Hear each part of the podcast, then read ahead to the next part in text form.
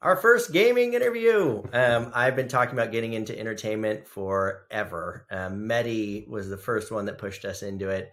And now that we're with CreatorIQ, we're going to get lots of awesome guests that give us a perspective on the overlap between entertainment, gaming, creators, fashion, beauty, etc. It's going to be great.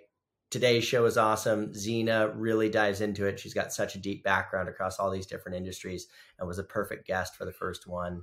Uh, remember, if you enjoy today's show, be a friend, tell a friend. That is the best way that you can help. Um, thanks, guys. Enjoy the show. Explore the minds and marketing strategies behind today's winning brands and businesses. Tap into the power of the creator economy with Earned by CreatorIQ. Here's Conor Begley. Hi, everyone. Welcome to Earned. Today I've got Xena Coda, the global head of community marketing or digital community marketing, which oversees all of creators, social, and community. So, welcome to the show, Xena. Thank you. I stay busy.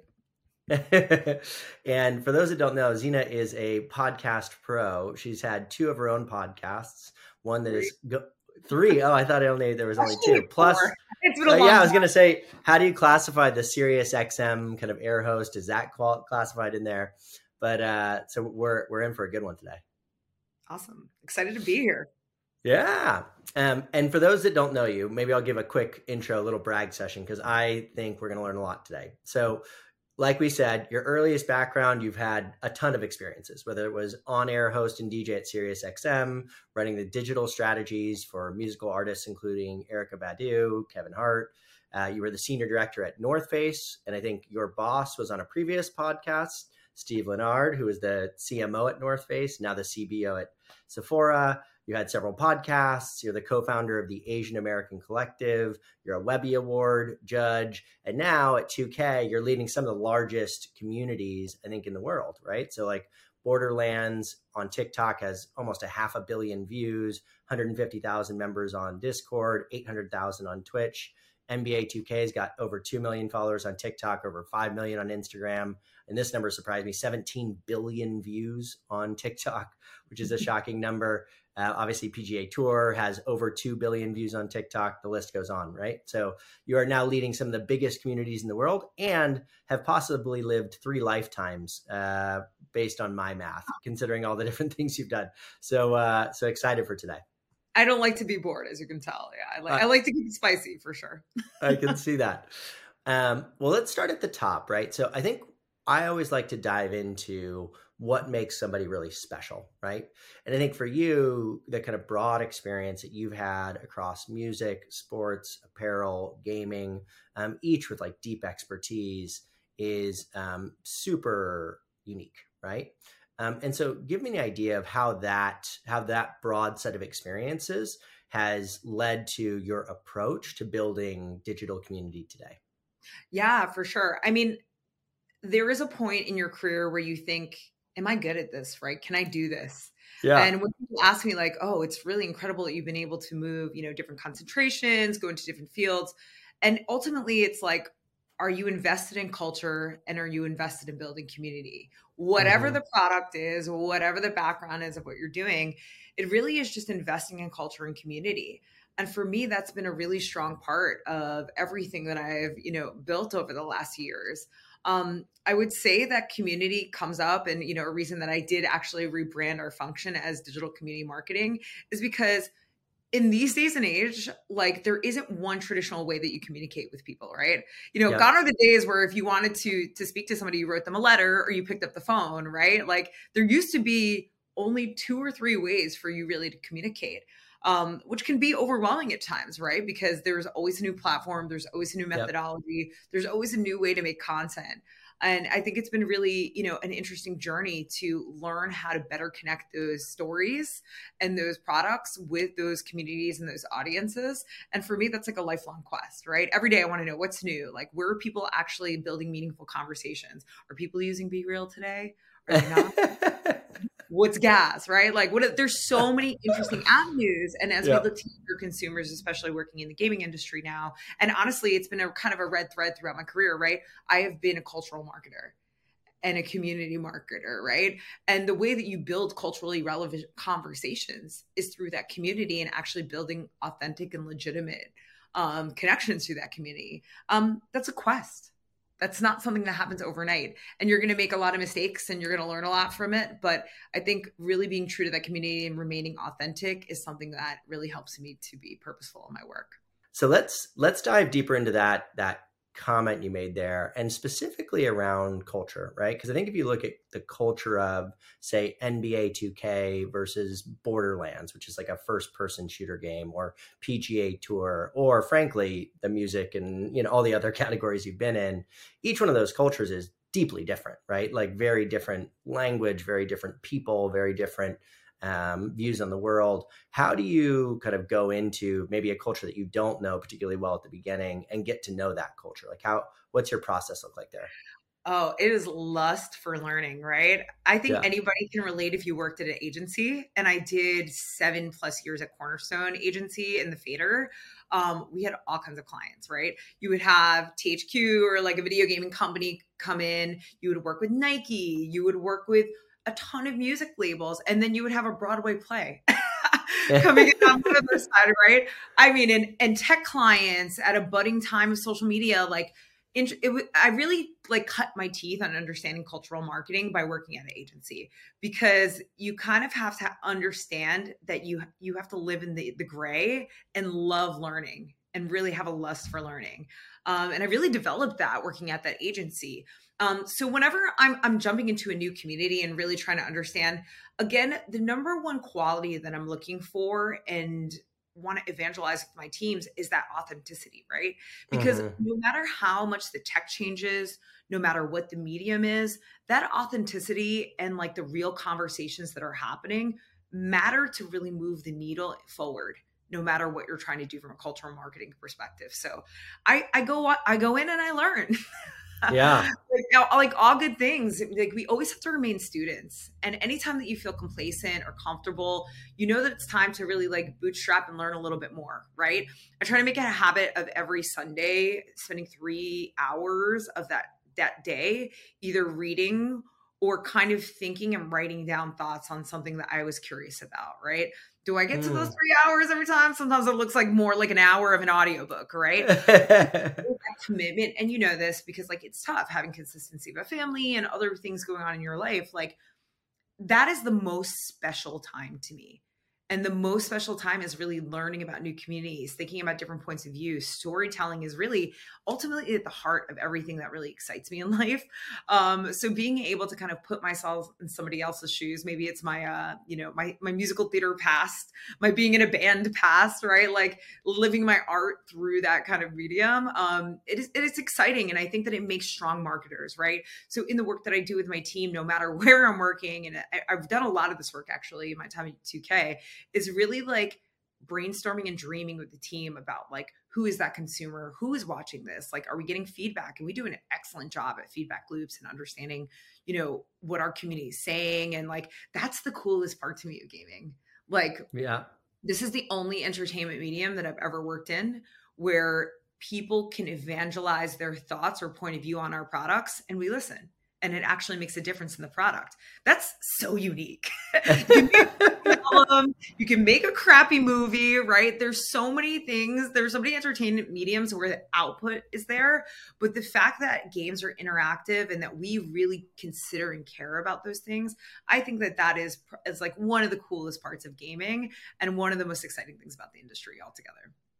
Yeah, I mean, and that becomes a very powerful feedback loop, right? We see it all the time in beauty and fashion as well, where it's like you see the community say, hey, this is really what we want, or this is a feedback we have on this product. You make a change, and it's like, oh my God, like I, I feel seen, right? Like I am helping to build this alongside you. And I think the second thing you talked about in terms of authenticity, right, is you know, yeah, there's 2 billion views, right? Which is an a, you know, a unimaginable number.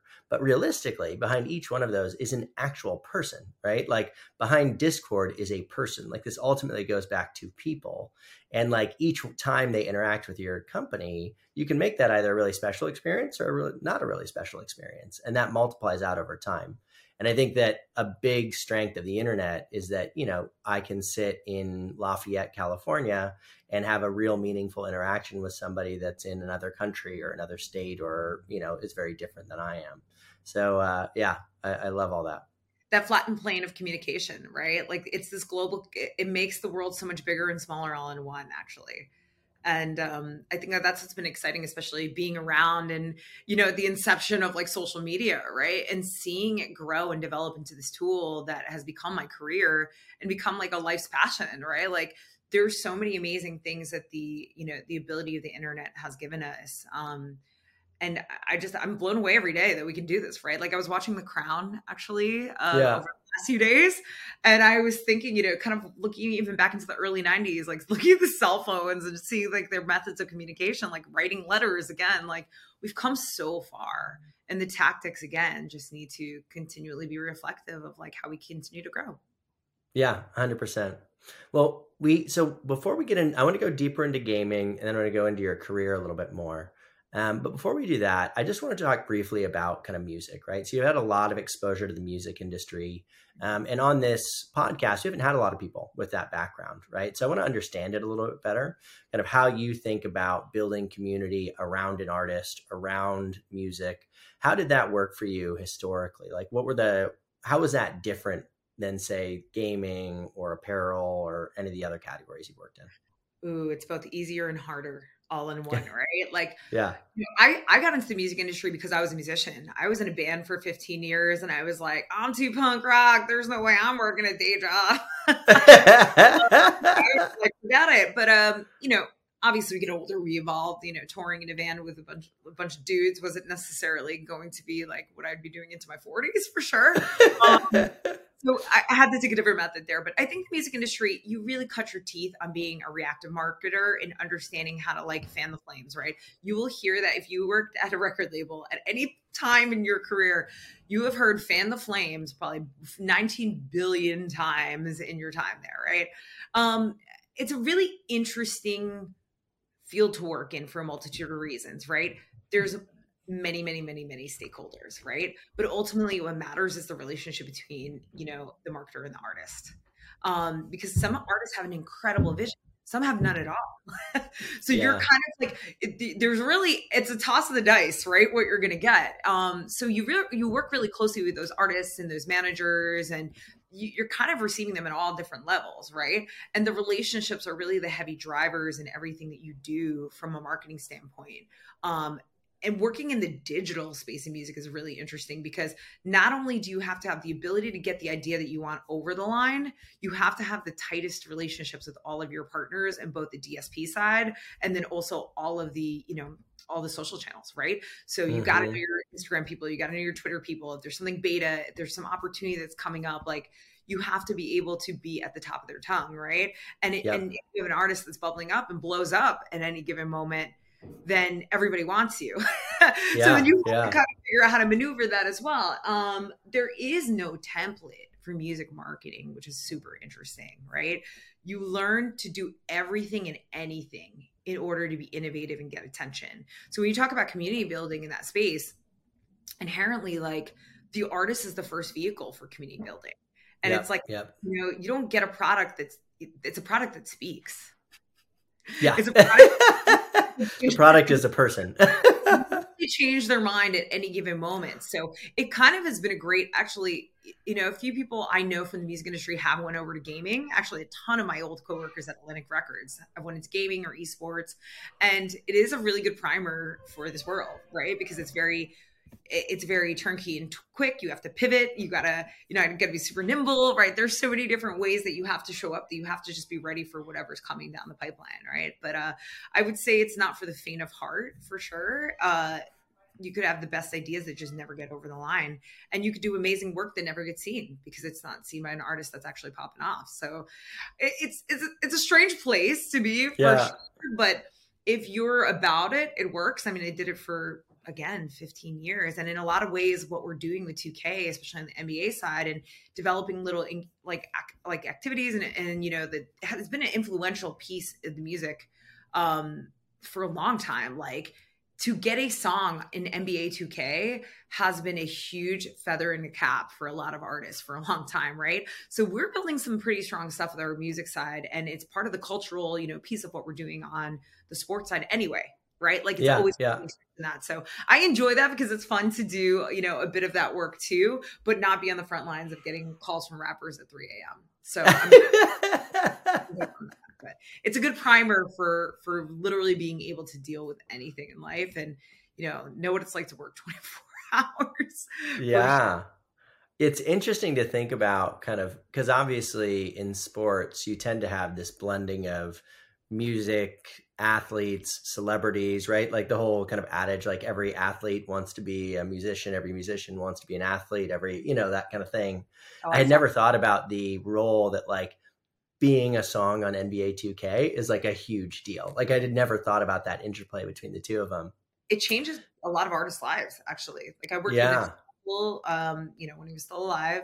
Uh, and it was a really big deal for him to be part of the NBA 2K soundtrack. So it's kind of funny to like come years later and actually be part of the team and like really, you know, evangelize how important it is on the other side. And we're thinking of different innovative tactics too, the music team on how we can integrate social and community channels to actually be a driver for that. Because again, at the end of the day, it's all cultural communication fostered by community right? Um so it, in this funny little like diagram it all connects and it all actually helps us to reach different cultural communities too.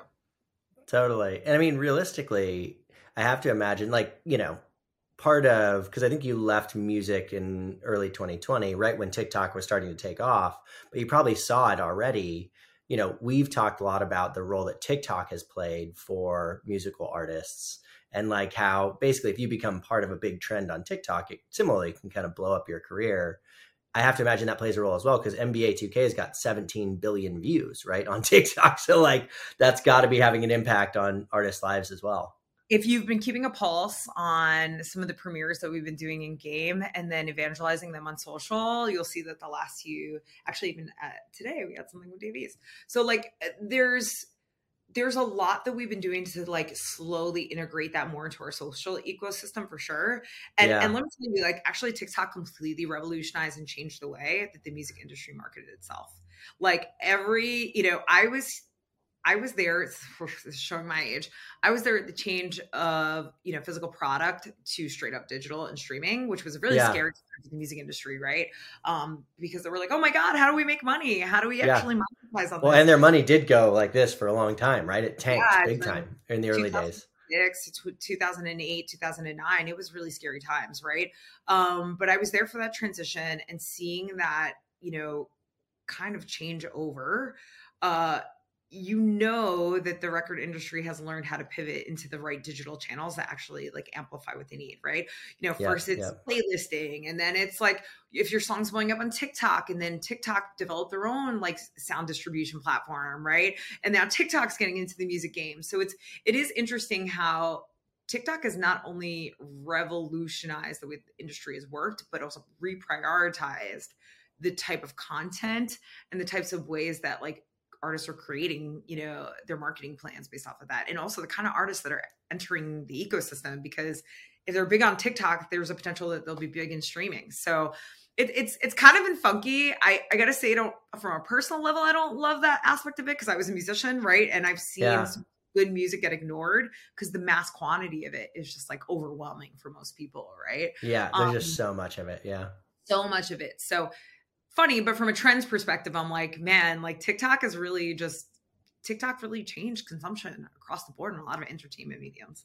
Yeah, we were doing an event in New York, and like afterwards, the bartender who was there was like, "Hey, I need to talk to you." I was like, "Oh, what's going on?" And he was a musical artist, and he's of like, course. "I have to tell you the role that TikTok plays. Like, it's crazy. Like in terms mm-hmm. of."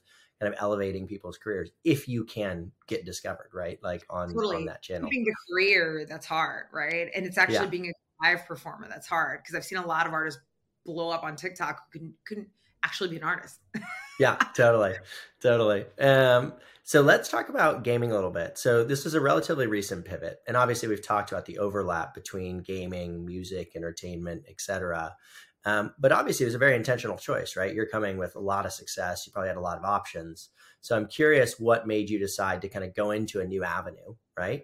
Um, and then secondarily, you know, what has been surprising to you as you've kind of pulled back the onion, right, and learned more about gaming? Like, what was it that was surprising to you that you didn't know kind of coming into it? Hmm, good questions. Um, all right, my decision to go into gaming, I'd always been intrigued by gaming, right? Mm-hmm. Uh, I I'm a casual gamer for sure. My husband a little bit more than me. but, you know, when I first got the job, so quite a bit of time on my couch playing Tiny Tina's and trying to conquer uh, Tiny Tina's. Um, but I, have always like recognized the power of gaming, and even when I was working in digital marketing for you know the urban artists at uh, at Atlantic Records, like we would work with Xbox. There were a bunch of different gaming partners. We would, you know, chat with 2K at that time, like about the artists that were being integrated into the soundtrack. So there has always been this really common cultural language between music and um anything in lifestyle marketing really with gaming right because gaming is a lifestyle but also like it intersects and crosses the other way too um yeah. so it always intrigued me and i think like the work that i had been doing at the north face um, had developed into this interesting like digital component where I was outfitting in different games, right? Like, you know, the last two years, I think a lot of like uh a lot of luxury brands have tried to get into the gaming space and like yeah. create outfitting and and create unique experiences in the gaming space. So, you know, being at a clothing brand at the time, I saw us as a great contender for that space as well. And there yeah, were some interesting yeah. games, like a little more action sports type games that we were able to kind of like get some headwinds with. Um, so doing that, working, you know, a bit on a, a Roblox project at the time, like I just saw so much potential in cultural marketing within the gaming space, right? Yep, yep. And you know, the opportunity with 2K seems extremely interesting to me because I knew the power from music marketing that 2K soundtracks, uh, you know, really had for artists. And you know, I just really have respected what the brand has done with itself over the last almost 20 years now. So, yeah, I mean, there are a lot of gaming companies, but I wanted to be somewhere where there was like opportunity to build a different kind of future, right? For yeah, the way totally gaming, the branding of gaming. You know, what's really ex- excited me is a lot of the esports teams and the way that they've been able to like 360 brand themselves as well. Um, so this seemed like the right opportunity, and what better way to really evangelize that and help connect, um, you know, a lot of the DEI that like drives my my life and soul than through community, right? And building. Mm-hmm. You know, making sure that we built the right team to reflect that community, fostering that community, being able to see where there was opportunity to do more you know with our next makers program which is like our um, our creator loyalty program we've done so much in just the quick short mo- four months that i've been here. And there's so many great plans for the future just to continue to build it out and be more inclusive um, you know be globally inclusive which is super different for me like right like i've, I've worked at global companies but this company is one of the most genuinely like global companies that i've worked for. Yeah absolutely Europe and we just hired a head of Asia. So there is something to really be said about like learning how to expand the world and also like broaden and and like shrink that large digital world, right? Like there's a lot of principles that are kind of scalable there. So, you know, gaming has always been cutting edge. It's the biggest entertainment form out there. Yeah. It's no, people kind of underestimate the amount of time spent. Totally it is just shocking yeah. I totally underestimate the power and with mobile gaming also taking off like it's insane to kind of like see the reach that you know any gaming company could potentially have. So yeah it was just an exciting new frontier like the best marriage of entertainment and tech and i love out there concepts and out there things. So it made a ton of sense for me from a career progression standpoint to to invest in 2k and it you know really grabbed my eye as a career opportunity. Um, if you talk about some of the most surprising things i found I don't think surprising would be the word, but just understanding again, you know, just how smart and savvy this community is. Yep. And how supportive they also can be. Um, you know, and a lot of the things that we do, like we're asking again for feedback, you know, direct content from people. There's obviously a level of honesty that we're going to ask from people, um, but it's always come back much more respectful and productive than I've thought, right? Like, you know, unfortunately, in the past, like gaming has received a stigma that's absolutely untrue. There is a really uplifting community here, and I think like social vehicles like TikTok, um, actually help to to bring it to a more happy and more positive and fun and interesting place. So those are the kind of opportunities that i lean on and i and excite me right? Because i want to really build kind of a different lens and a different voice for gaming that hadn't necessarily been there before. And you know i'm not i'm clearly not the first. Yeah. um, amazing other trailblazers in the dei and the women's space too who are bringing again just a, a completely different lens to gaming than had been there in the past. So yeah it's there's just like endless opportunity and it's super exciting to be here during this time where you know the sky's kind of the limit. Yeah 100% i mean i think you know like my sister is a huge gamer. I think that like the it's very underestimated right? People assume it's kind of a male dominated category and it's really not right? Like and uh yeah no i love it. And obviously you know i, I will profess i love to play games watch twitch all the time. It's a big part of my life historically and so it's fun. And i think if you look at creators and influencers very specifically, the kind of three biggest categories are going to be beauty, fashion, and entertainment, right? And within entertainment, I think gaming is the biggest out of that. So it's uh, I think you're coming for you. I know. I think that you uh I think you made a good choice. I think and obviously it just reflects in the numbers, right? These communities are just massive. Um how actually go ahead. I saw actually interesting stat pretty recently from a TV exec, right on Twitter, on Twitter, the the little nuggets that we find on Twitter, um, talking about his 19 year old kid and the fact that his 19 year old kid no longer watched, and this is a TV like classic TV executive, didn't never watched traditional TV. Everything was yeah. being streamed on Twitch. And like all the information that he was finding was like literally being ported through at, like Twitch. So hearing that set and just kind of looking at the lower end of Gen Z and looking as alpha is kind of creeping up there, right? Like a lot of this information is completely being integrated in one space, right? So sports, gaming, you know, music, uh, yep. you know, all other cultural conversations are all cropping up in a new form where there is no gatekeeper, right? Mm-hmm, there mm-hmm. gatekeeper is you. And the gatekeeper, you know, had traditionally kind of kept conversations very insular to whatever that aim is. Um, yeah. That's exciting. That's a really exciting prospect. And over the last few months, we've done a lot of work on doubling down on NBA's Twitch channel. Like, I don't know if you've seen, but like we're streaming every week and we're starting to really, you know, kind of pivot our efforts towards that and, you know, continue to lift up our next makers, looking to have them in, integrate them as hosts. So there's a lot of just really cool avenues that you can take away the traditional thought of the way that things should be and actually port them to a place where you can sculpt what the programming is, right? And the audience sculpts that by, you know, being part of that community and also responding back.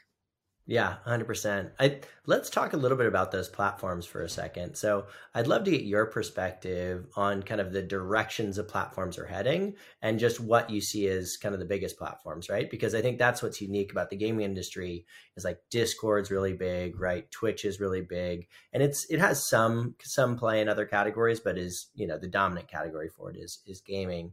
Um, and obviously, but you have the more traditional channels like YouTube, Instagram, TikTok are still very big communities in gaming. What direction do you see those? Like which which uh, platforms are on the rise, and which ones do you see kind of dropping off uh, more recently?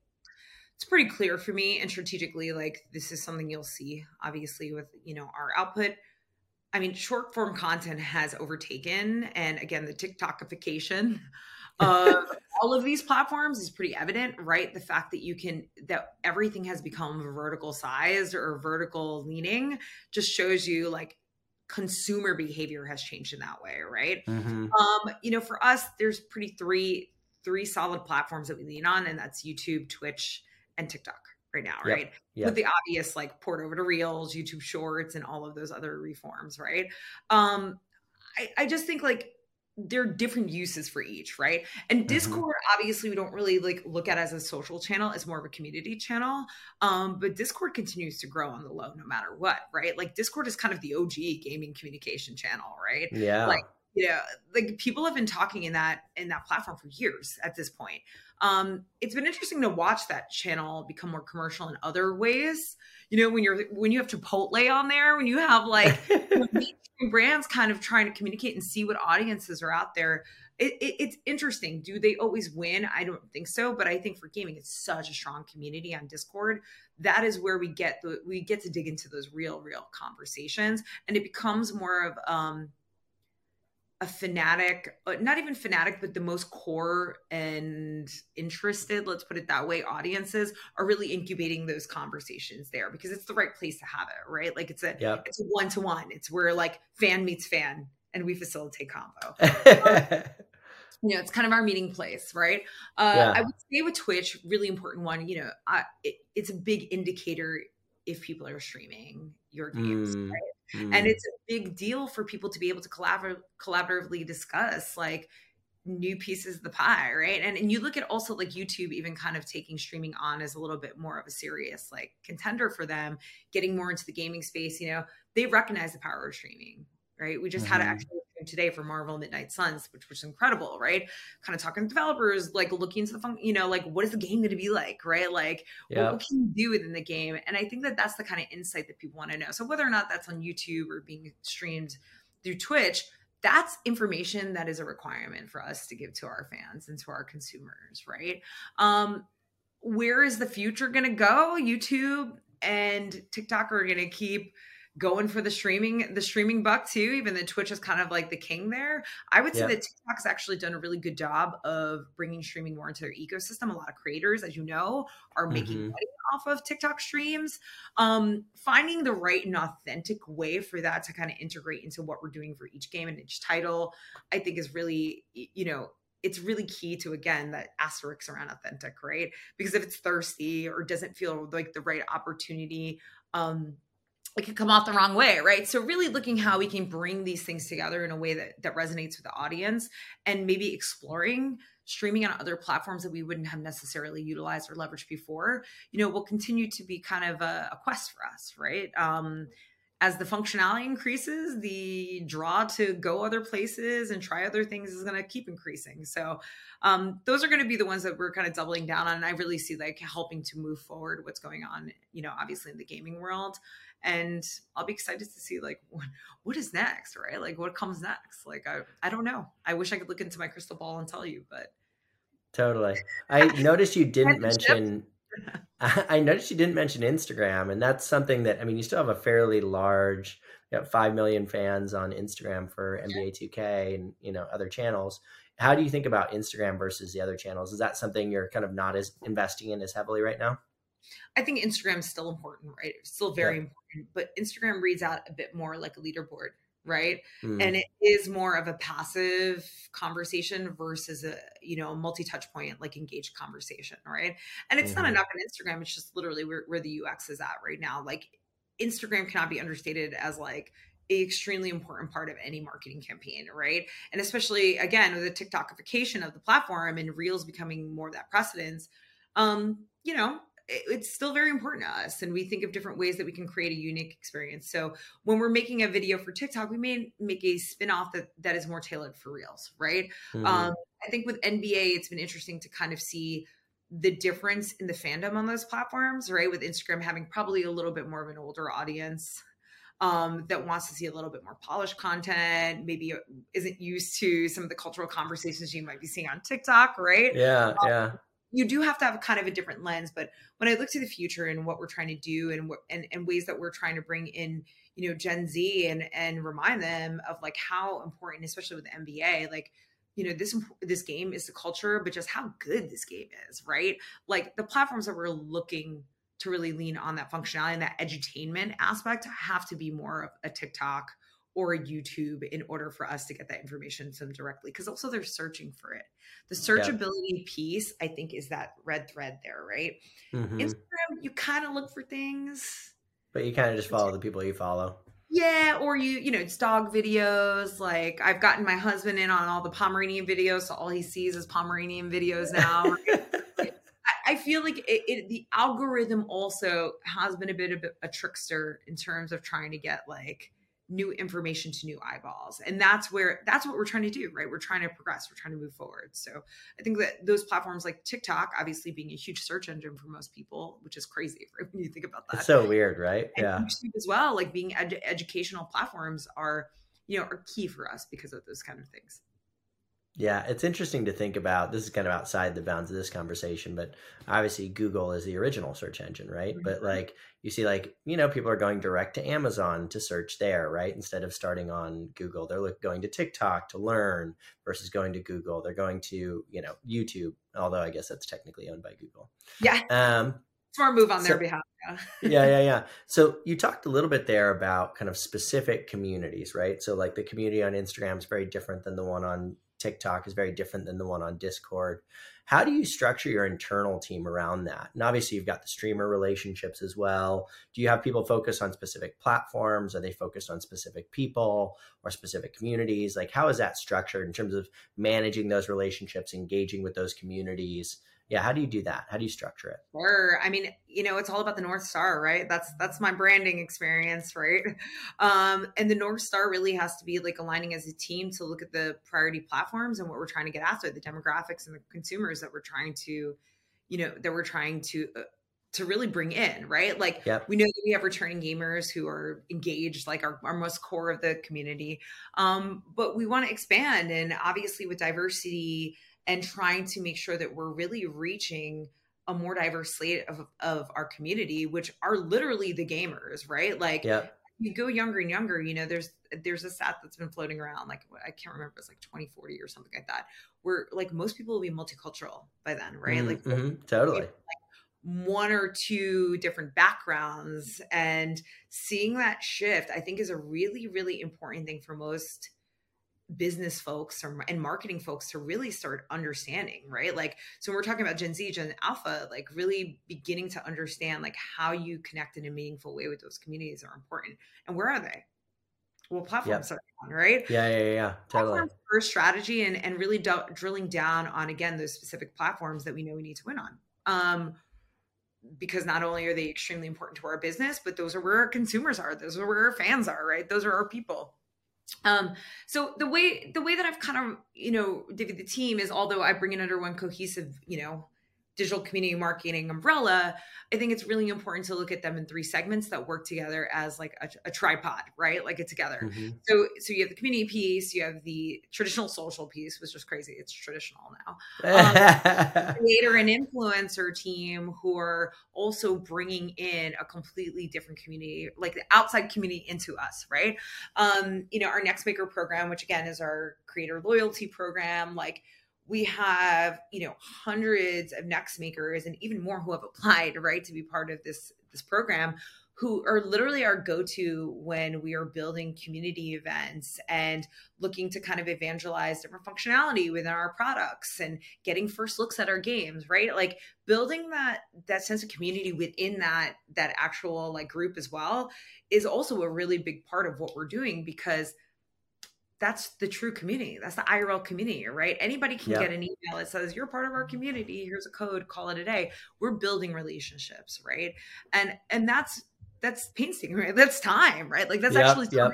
commitment to do that, which I think makes Next Makers a very like unique, unique kind of offering from others. Um, it's really kind of divided into those, you know, the community aspect really includes Discord, our Twitch content, and how we're beginning to think of our streaming um, our streaming content uh, suite, which you know is like no small feat and pretty expensive. It's not necessarily like you flick you flick your hands and the, this could just come together. But again, incorporating those next maker communities, right? So that next makers we see as an extension of that that kind of sits between community and influencer and creator, right? Because it's influencers and creators that are creating a community.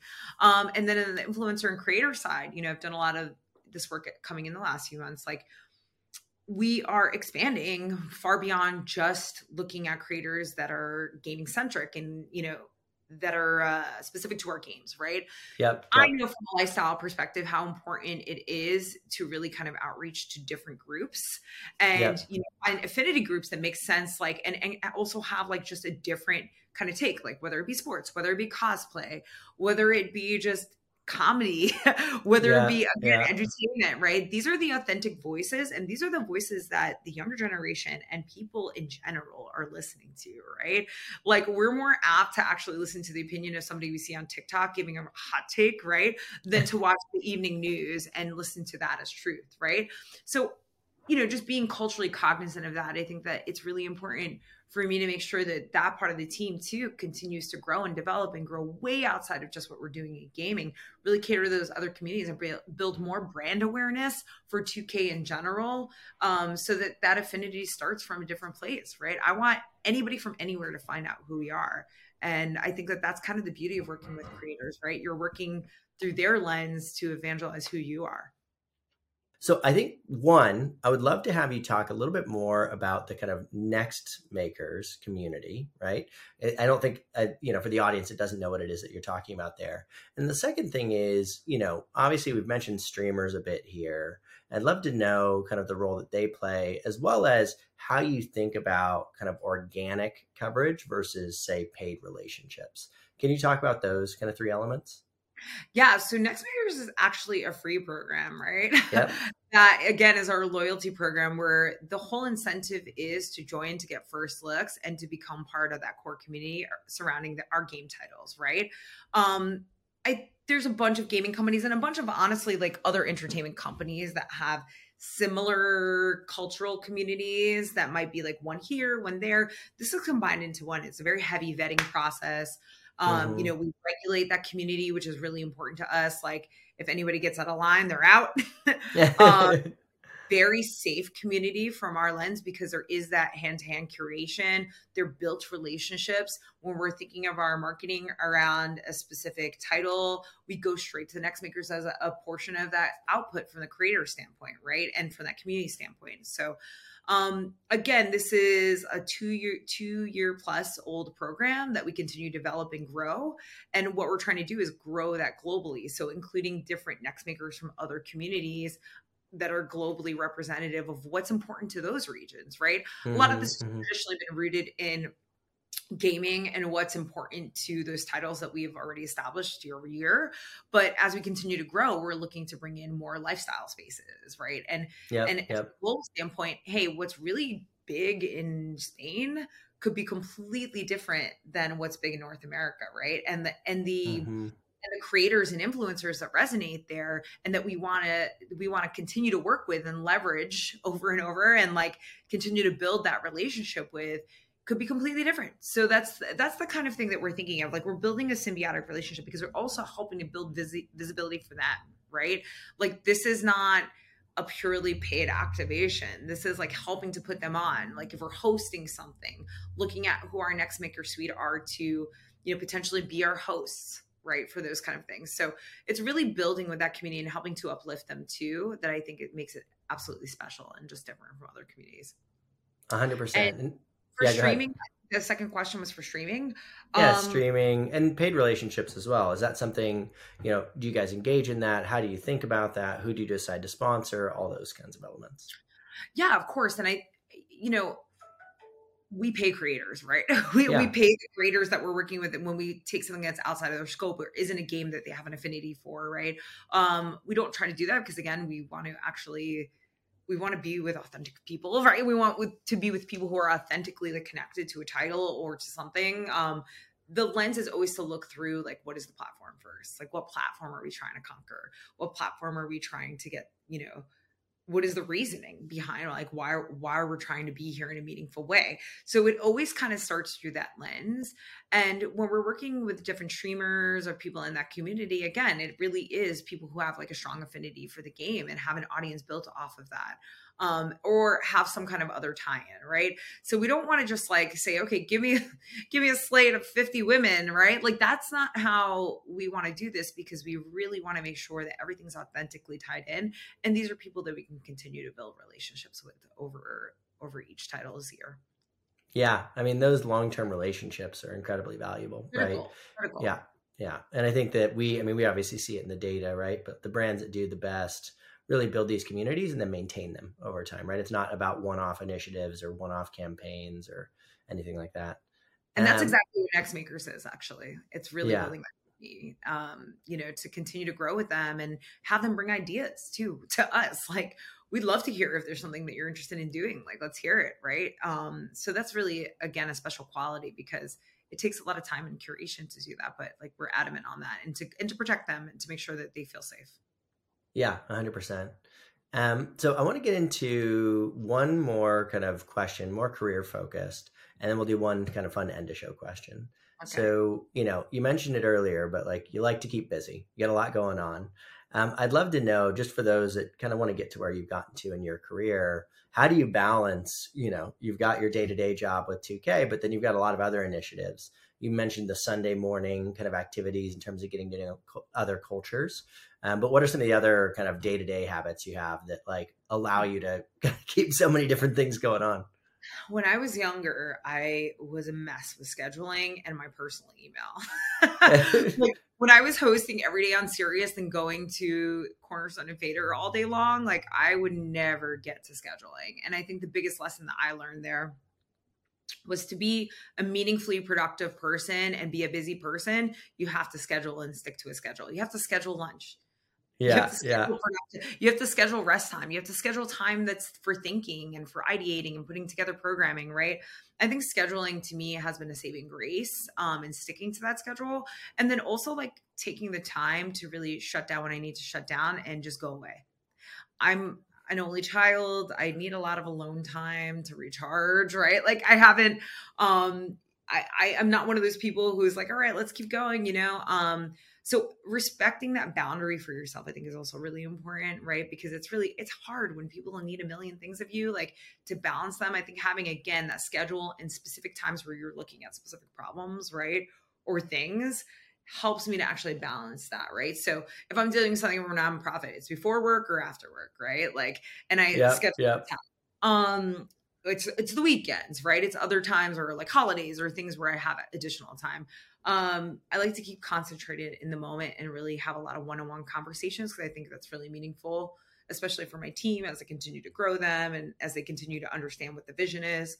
Um, I I try to have boundaries as much as possible, but it's not always easy. it's tough. It's, it's tough. not always easy. You know, gotta keep, I, I, I joke with a lot of my other friends who are also very multifaceted. I'm like, you know, I can't lose my marriage, my job, my nonprofit, my community work all in one. So finding that striking balance and just resting when your body's like, nope, it's over you need to sleep, you need to rest. But prioritizing personal relationships and who I am as a person is really important to me because it fills my cup to be the best that I can in in in, all of my work.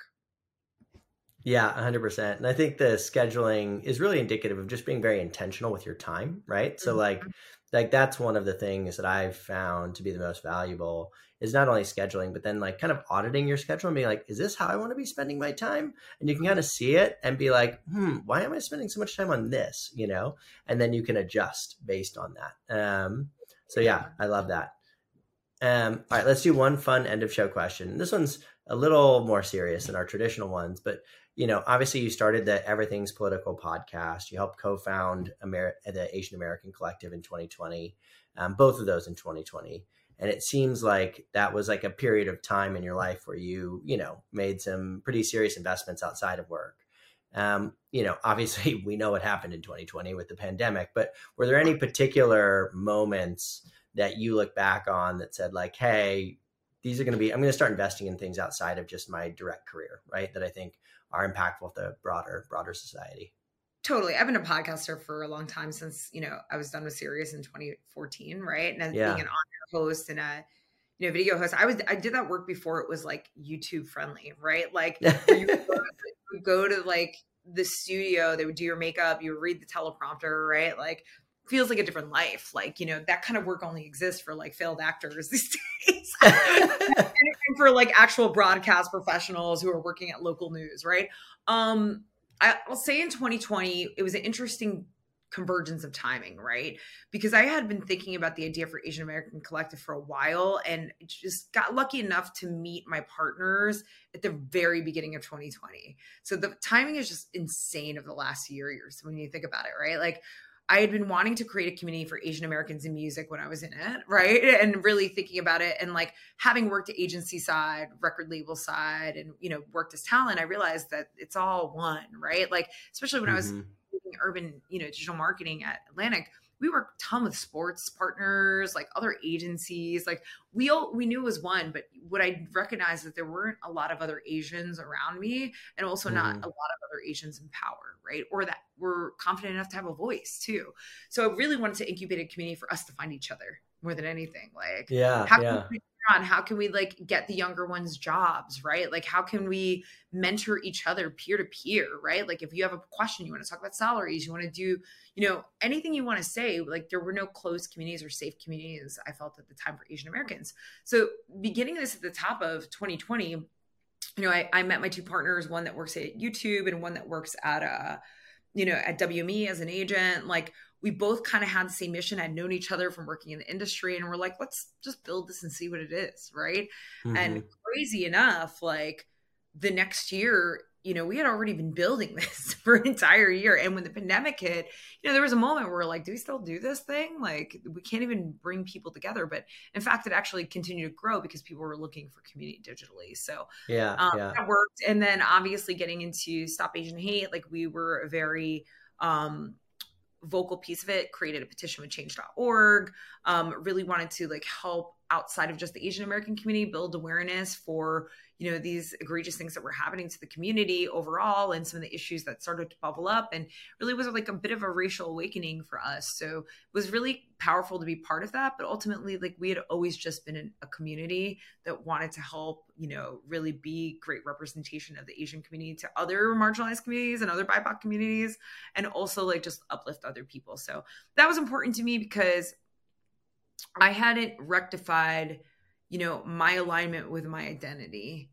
And over the last years, I've really begun to really like embrace that. You had suppressed it for so long. Like, oh yeah, I eat rice. Yeah, whatever. You know, my mom's yeah. Filipino. Like, I don't have a washing machine. We we hand wash everything, and it's these funky things as you grow up as the child of an immigrant parent that you start to really understand. Like, it used to be embarrassing to me, and became very actually unique and fun to me as I got older, right? And especially as I think of like starting a family, my own future, right? Um, and you know, with everything's political, I was sitting in the house day in and day out.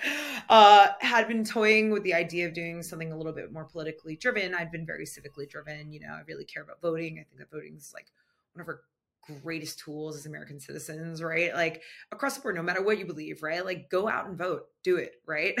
Um, and I think that that had started to kind of percolate, and I, you know, kept thinking about the political nature of life, right? And that no matter what you do for a living, there is a political tie-in to what you're doing, right? Uh, you know, kids' schools, political, right? Like your family, political. Everything's political. So I, I just felt like an interesting evolution for me as you know, coming from the music journalism world and you know, being a little bit more of a critical journalist and like writing some stuff for Adweek and starting to kind of pivot my thoughts and my creativity into a different space. Um, felt like a cool, fun side project, you know? Yeah, no, it's awesome. One, I love it. one.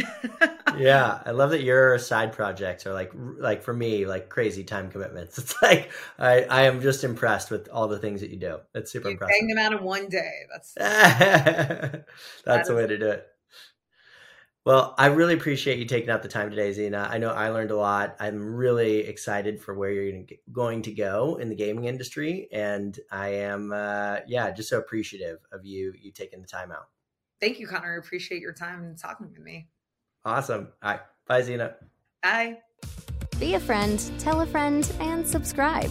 Earned by CreatorIQ. Creator IQ is your all in one solution to grow, manage, scale, and measure your influencer marketing program. Ready to unlock the power of the creator economy? Get started with a demo today at creatoriq.com.